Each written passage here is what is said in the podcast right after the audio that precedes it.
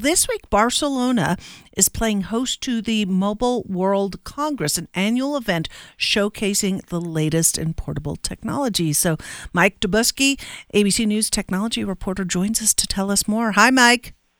Hi there. Yeah, no, this is a pretty big event in the world of global technology. We have CES here in the United States, the Consumer Electronics Show. Barcelona has Mobile World Congress. And you're right, this is all about portable technology some laptops in particular are getting some attention this year. Lenovo uh, unveiling uh, what they are calling Project Crystal. This is a transparent laptop, guys. You can see right through the screen and in part through the keyboard as well. Uh, it's a 17.3 inch screen, and interestingly enough, at CES earlier this year, we saw a number of transparent TVs. Now that technology making its way over into the laptop space.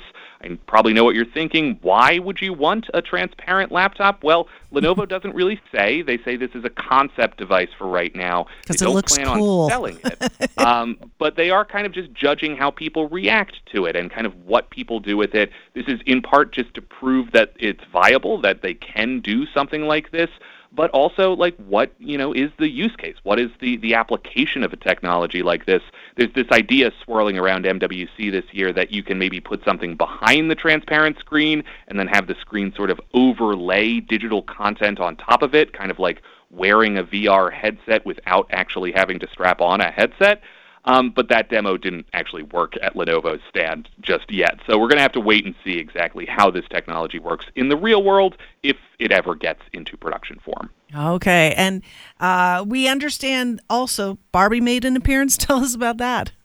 Yeah, that's right. The Barbie flip phone. If you ever played with Barbies or are familiar with that, you know, of course, Barbie has a, a, classic flip phone. Well, HMD, which is the company that's known for making Nokia devices, they announced that in July they're launching a Barbie flip phone. This is not going to be like a bendable screen like we've seen from Samsung and a few other manufacturers out there. This is going to be like an old school Motorola Razr style device, an old school flip phone.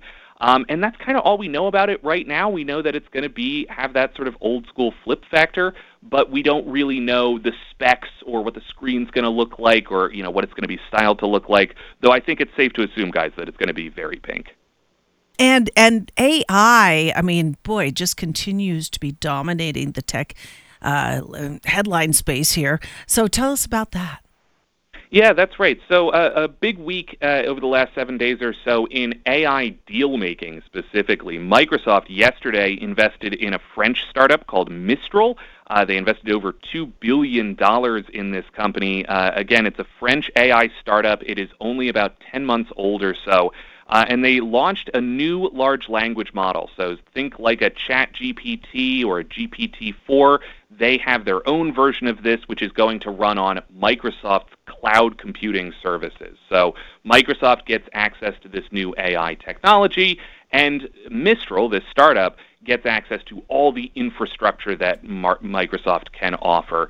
It's significant because it comes only a few months after OpenAI, which is Microsoft's other big partner in the AI space. They experienced a lot of leadership chaos in, in November over the Thanksgiving holiday. CEO of that company was ousted by the board of directors, and then he came back and ousted the board. It was a whole thing, but he's back in charge now seemingly Microsoft, uh, you know, hedging their bets a little bit here, investing in a different AI startup uh, in this new Mistral. And of course, it also comes after uh, some movement from Google investing $60 billion in Reddit late last week to use all of the Reddit comments, the subreddits, the forums on that website to train its large language model. So a lot of movement in the artificial intelligence space this week. Because mm, there's so much that's dependable on Reddit.